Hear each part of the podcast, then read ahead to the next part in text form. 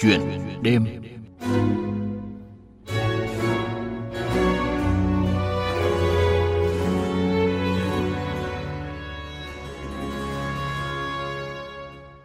Thưa quý vị và các bạn, Gần 3 tháng sống trong tâm dịch COVID-19 ở tỉnh Bắc Giang, chị Vũ Thị Thùy, chủ nhiệm câu lạc bộ tình nguyện Bồ Câu Trắng Hải Phòng, đã tất tả ngược xuôi khắp những nơi tập trung nhiều ca nhiễm COVID-19, chỉ với mong muốn đơn giản là có thể giúp đỡ người dân thiếu thốn vì dịch bệnh, sớm ổn định cuộc sống.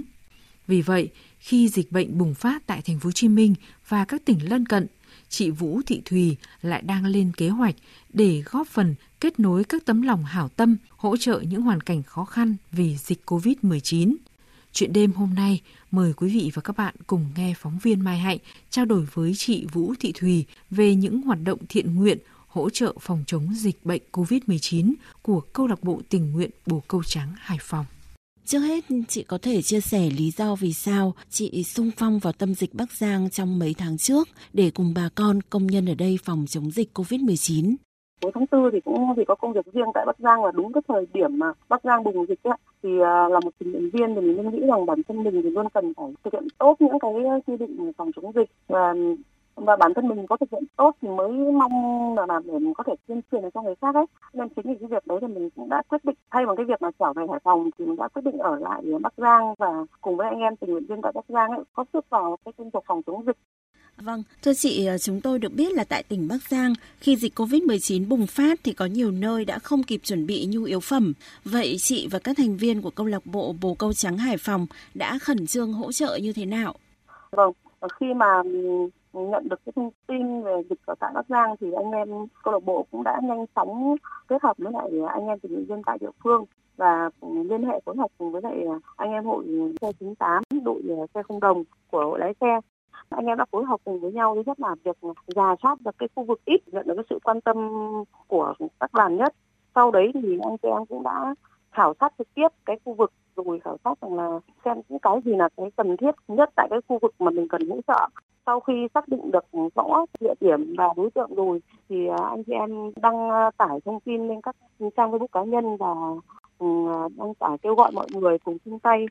chia sẻ với lại bà con sau khi mà nhận được cái sự hỗ trợ rồi thì anh chị em tiến hành mua quà rồi sau đấy là chuyển đến các địa điểm cần hỗ trợ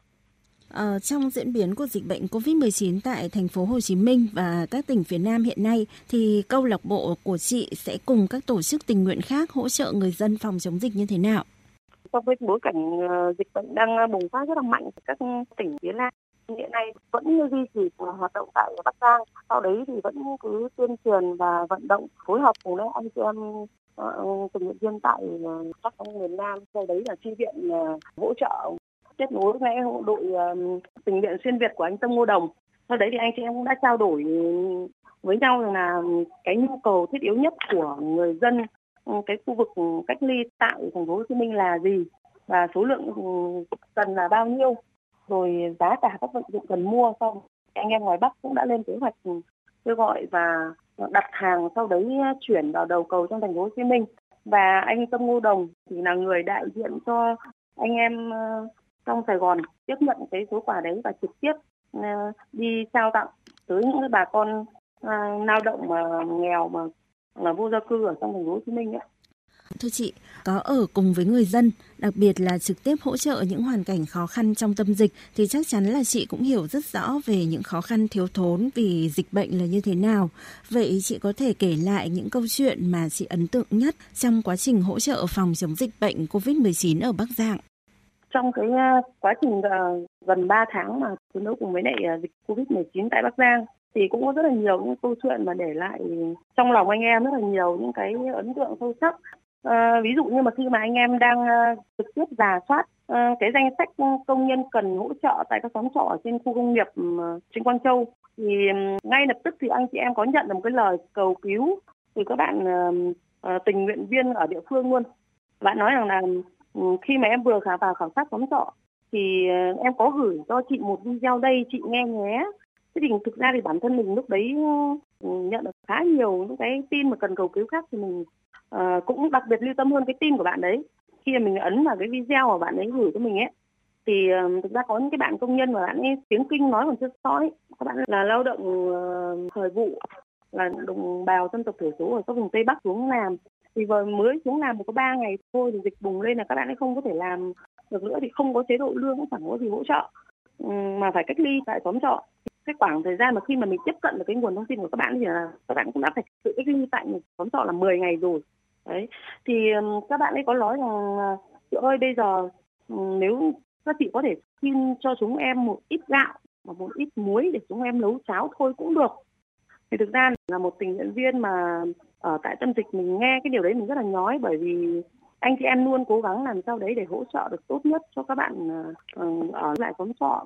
Mình thì tại sao để mọi người hiểu, hỏi rằng là, chị ơi, chị sao chị ở được Bắc Giang lâu đến thế hoặc là sao chị cứ kêu gọi mãi cho Bắc Giang thế? Thì thực ra mình có chia sẻ lại với anh em những người đồng hành cùng với mình ấy, là có điều mà để cho chị chăn trở nhất, đấy là chị sợ nhiều hơn. Sợ ở đây không phải là sợ dịch bệnh, cũng chẳng phải sợ chết, mà chị sợ rằng bởi vì mình tiếp xúc rất nhiều với người đồng bào dân tộc thiểu số, nên mình không phải chê họ, nhưng cái sự hiểu biết của người trên đấy nó có hạn chế hơn. Đôi khi mình sợ, nhưng nếu mà để nhịn đói lâu quá, sợ rằng người ta sẽ không nhịn được, và khi mà đói người ta sẽ làm liều thì lúc đấy có thể là người ta sẽ tìm đường người ta trốn người ta về quê. Thì vô hình chung cái lúc đấy có thể là cái mầm bệnh trong người người ta như là đấy gieo rắc đi khắp nơi nữa nó còn khổ nữa. Thì chính vì cái điều đấy nên là anh chị em vẫn cứ động viên nhau là phải giả soát giả soát thật kỹ để không một ai bị bỏ lại phía sau cả. Cái câu chuyện để mà anh em công nhân mà phải xin mình một ít gạo và ít muối thôi ấy, thì mình cảm thấy rằng ừ, thực sự là nó quá xót xa. Thêm một cái câu chuyện nữa là khi mà cái tình dịch bệnh ở khu công nghiệp đợt được khống chế tại khu công nghiệp rồi thì rút về dưới huyện lục ngạn để hỗ trợ bà con nhân dân vùng vải thì sau khi kết thúc ừ, gọi là xong một vải rồi thì anh em cũng quay lại hỗ trợ để mà dọn dẹp đấy. Thì vì là bận rộn quá nên gần như là khi mà hết kết thúc một ngày là anh em về nhà buông điện thoại xuống là ngủ luôn. Thành ra không có thời gian để mà cập nhật cái những cái công văn những cái văn bản mới. Thì cũng không biết là, là hôm đấy là phải thực hiện chỉ thị 16 thế thì anh em lại quay lại tới cái địa điểm mà vừa mới dọn dẹp ấy. Đến lúc, đến giờ phải nấu cơm thì gạo vẫn còn một ít, rau còn một ít. Thế cho vào nấu, cho vào nấu nhưng quay ra nấu xong rồi thì bảo là bây giờ bát chỉ có mỗi một cái. Bát cũng có mỗi cái bát to thôi, không có cái hơn, cái không có cái hai. Thế sau lúc tìm đến đũa cũng không có đũa, bởi vì là đồ dọn dẹp trước, cái chuyến à, hôm trước thì chúng được mang về rồi. Thế nên thành ra là anh em quay ra cứ nhìn nhau là bây giờ bây giờ bốc thì không bốc. Quay ra bẻ cành cây để à, làm đũa. Thưa chị là cũng trong tâm dịch ạ, thì có nhiều em bé thì đã phải cách ly tại trường với các thầy cô giáo vì là bố mẹ hoặc là người thân trong gia đình à, thì là F0. Vậy trong quá trình mà chị hỗ trợ cho người dân ở đây thì có gặp những hoàn cảnh như vậy không ạ? Giang có rất là nhiều em bé vô tình trở thành F1, 2 và phải F1 để đi cách ly tập trung thì có một cái trường hợp mà khi mà cái huyện lục ngạn của Bắc Giang bùng dịch có một cái trường hợp của nhà bạn Hoa là bạn ấy bạn là công nhân của công ty may cái đấy thì bản thân bạn ấy bị bệnh và về nhà. Thì không biết là mình bị bệnh thế thì khi bạn về nhà thì cứ xúc với cả nhà. Và cái ấn tượng mà để mà mình có lẽ là phải thôi thúc để cho bản thân mình quyết tâm gọi là vượt qua mọi khó khăn cùng anh em ở đây nhất là khi mà cái hình ảnh cái em bé hơn ba tuổi cái anh ở cái, cái đội xe một năm xuống để đưa người đi cách ly ấy. khi mà đi mà bảo cháu là cháu ơi bây giờ lên xe nó ngây ngô nó bảo cháu không đi với người lạ cháu không đi đâu mà thực ra bây giờ con đi cách ly thì đâu có được đem người nhà đi đâu. Không đi theo. Rồi chú đến đón cháu nó cứ cháu không đi. Thế rồi à, anh đấy thì anh cũng phải là dụ nó là đi chơi để chú cho bánh cho kẹo ở trên nó bảo là mưa này, ai đi chơi? Vì không biết trời mưa mà. Thế là nói mãi nói mãi. Thì về sau thì anh đấy anh cũng nhận được cái thông báo đó là nhà đấy có thêm cả bà nữa thế là thành ra là hai bà cháu dẫn nhau đi ở cái trường hợp nhà chị Hoa đấy thì khoảng ba bốn ngày sau có kết quả nhà có sáu người cả sáu người đều dương tính. Mà khi mà cái hình ảnh mà cái đứa bé mà nếu như phải để nó đi cách ly mà khi mà bình thường mà đi với người nhà thôi nó đã quá là khổ rồi. Đây lại ở một mình ấy. Xong rồi ôm cái uh, quần áo đi cảm giác nó khó tả mà anh em cũng chỉ biết thực ra muốn quay lại đấy cháu hỗ trợ thì cũng không thể. Chỉ có thể đứng từ xa thôi không có thể lại gần mà bế cháu đưa cháu lên xe được hay như thế nào cả. À, vâng ạ, tất cả ngược xuôi từ các huyện miền núi Trung Du rồi ờ, thành phố Bắc Giang thậm chí là còn bê vác nước uống, chăn màn, giường bạt, cho đến cả việc ờ, thu hái vải thiều để giúp đỡ bà con nông dân ở Bắc Giang để tiêu thụ nông sản. Vậy thì chị có thể cho biết là từ những kinh nghiệm ấy có thể giúp gì cho câu lạc bộ tình nguyện Bồ Câu Trắng Hải Phòng trong quá trình hỗ trợ thành phố Hồ Chí Minh và các tỉnh phía Nam trong phòng chống ờ, Covid-19? Vâng ạ, với những cái gì bản thân đã trực tiếp trải qua tại tâm dịch Bắc Giang thì để đưa ra những cái chia sẻ, cái chiến dịch hỗ trợ lần này nó không giống với bất kỳ một cái chiến dịch hỗ trợ nào khác, không giống như đi hỗ trợ lũ lụt, không giống như đi tặng quà cho trẻ vùng cao. Mà dịch covid thì nó là giặc giặc vô hình. Mình không thể với nó, bản thân mình, anh em cũng nhiều thứ cũng nói với nhau là mình không thể xác định được bây giờ mình đang là ép mấy. Nên làm sao việc mình hạn chế di chuyển nhất, hạn chế đi lại nhất. Đấy là cũng giúp một phần cho tuyến đầu, giúp một phần nhanh để lùi dịch bệnh. Thì cũng qua những cái gì đã trải qua thì cũng mong muốn rằng các anh chị em làm sao đấy, bà con nhân dân cả có thể đoàn kết cùng với nhau. Có đầu cùng mối kết nối rồi thì các bạn nên tập trung vào một đầu mối kết nối. Và như hiện tại thì mình thấy là rất nhiều các anh chị em đội nhóm ngoài Bắc, các bạn ấy thành lập những đội để xông pha đi vào miền Nam hỗ trợ. Thì đấy là cái lực lượng tuyến đầu thì mình không nói đến. Nhưng đây đang nói về cái lực lượng mà ờ, hỗ trợ về cung cấp nhu yếu phẩm ấy thì mình nghĩ rằng tỉnh nào cũng thế bởi vì Việt Nam mình cái diện tích đất nông nghiệp rất là nhiều mà. Cũng như ở Bắc Giang chúng mình đã làm đấy là làm sao để thực hiện cái chiến dịch vừa hỗ trợ phòng chống dịch và hỗ trợ tiêu thụ luôn cho chúng địa phương luôn. Ví dụ như ở Bắc Giang đó, thì mình đã từng thực hiện cái chiến dịch như là hỗ trợ tiêu thụ dưa hấu này hỗ trợ ừ, tiêu thụ vải này hỗ trợ tiêu thụ rau. Ví dụ như tiêu thụ dưa hấu ấy thì khi cái thời điểm xe không có thể ra được Bắc Giang thì mình có nói với các nhà dân là không phải chỗ nào cũng có dưa hấu. Thì có thể là cái bà con nhân dân ở cái vùng này người ta có dưa nhưng mà không thể xuất bán được. Thì mình có thể mình mua dưa của người ta với cái giá mà là hợp lý nhất. Sau đấy dùng cái số dưa đấy tặng lại cho các khu cách ly.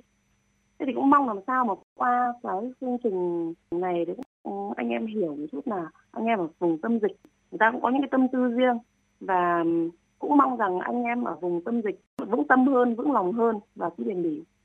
À, vậy thì theo chị khó khăn mà khi tham gia các hoạt động tình nguyện phòng chống dịch COVID-19 khó khắc phục nhất trong thời điểm hiện nay là gì ạ? Vâng ạ, cái tình trạng mà khó khắc nhất đấy là cái việc mà ví dụ như nếu mình vẫn yêu cầu rằng là các bạn phải trao tận tay như mình đã chia sẻ không giống với bất kỳ một chiến dịch nào khác nếu như đã đặt niềm tin rồi các bạn hãy đặt niềm tin trọn vẹn bởi vì đừng gây sức ép cho các bạn tình nguyện viên ở tại địa phương và hãy nhìn tới những cái khó khăn mà anh em tuyến đầu y bác sĩ công an quân đội thứ người ta đang cùng mình và câu lạc bộ tình nguyện bồ câu trắng Hải Phòng thì có chăn trở hay là mong muốn như thế nào để có thể chung sức đồng lòng đẩy lùi dịch bệnh Covid-19 á? Thì cái điều mà mong muốn nhất đấy là mong muốn tất cả những người dân hãy nghiêm túc thực hiện các chỉ thị yêu cầu của chính phủ các chỉ thị áp dụng thực hiện tốt 5K và hãy ở yên trong nhà như vậy cũng là giúp rất là nhiều cho cái lực lượng tuyến đầu và góp rất là nhiều trong cái việc đẩy lùi dịch bệnh rồi. Mỗi người cố gắng một chút thôi thì mới nhanh đẩy lùi được dịch bệnh. Trân trọng cảm ơn chị Vũ Thị Thùy đã tham gia chuyện đêm hôm nay. Quý vị và các bạn thân mến chị Vũ Thị Thùy vẫn cùng các thành viên câu lạc bộ tình nguyện Bồ Câu Trắng Hải Phòng tiếp tục kêu gọi những tấm lòng hảo tâm tham gia hỗ trợ công tác phòng chống dịch bệnh COVID-19 và tin tưởng rằng khi ngày càng có nhiều hơn nữa các tình nguyện viên như chị và các bạn trong câu lạc bộ, người dân gặp khó khăn vì dịch bệnh sẽ đồng cam cộng khổ cùng thực hiện các biện pháp 5K, giãn cách xã hội trong phòng chống dịch bệnh COVID-19. Bên cạnh đó, năm nay là năm thứ tư, chị Vũ Thị Thùy đang điều hành và quản lý dự án nuôi em Hà Giang để có thể hỗ trợ hàng trăm em học sinh tiểu học có hoàn cảnh khó khăn trên địa bàn tỉnh Hà Giang được nhận nuôi với số tiền 150.000 đồng một tháng. Kết thúc chuyện đêm hôm nay, xin dành tặng chị Vũ Thị Thùy là một trong 10 cá nhân đạt giải thưởng tình nguyện quốc gia năm 2020 ca khúc Hạnh phúc giản đơn với sự thể hiện của ca sĩ Nguyễn Minh Anh. Đời người sinh ra trên chân gian có mấy ai lựa chọn được số phận người giàu sang âm no, người tay trắng cơ còn quanh đây những mảnh đời tâm tối nhưng niềm hạnh phúc chỉ đến với những ai sống chân thành. Lòng yên vui không ganh ghét hơn thua, làm người cứ mãi sống toàn tình như hố sâu cuốn vào vòng xoay đời. Sầu hận thêm khổ đau, càng tiếp nối sai lầm vì con tim có quá nhiều ham muốn, nên bằng môi da chim lấy hết tất cả cho riêng mình. Tình phôi phai, đời thay trăng đôi đen một niềm hạnh phúc lớn lao nhất có khi nhận ra thật giản đơn. Dù cuộc sống có vất vả, nhưng tâm hồn luôn thanh thơi. Còn lòng chất chưa gian dối, sống trong cảm giác bất an đến một ngày cũng phơi bày tất cả. Đừng vội vàng đánh mất hạnh phúc, nếu trong lòng ta biết sẽ chia để đời còn chút ý nghĩa, thắp lên niềm tin bao ước mơ. Giàu nghèo biết thiếu hay đủ cũng do lòng tham không đấy thôi hãy mang tình thương đến với mọi người.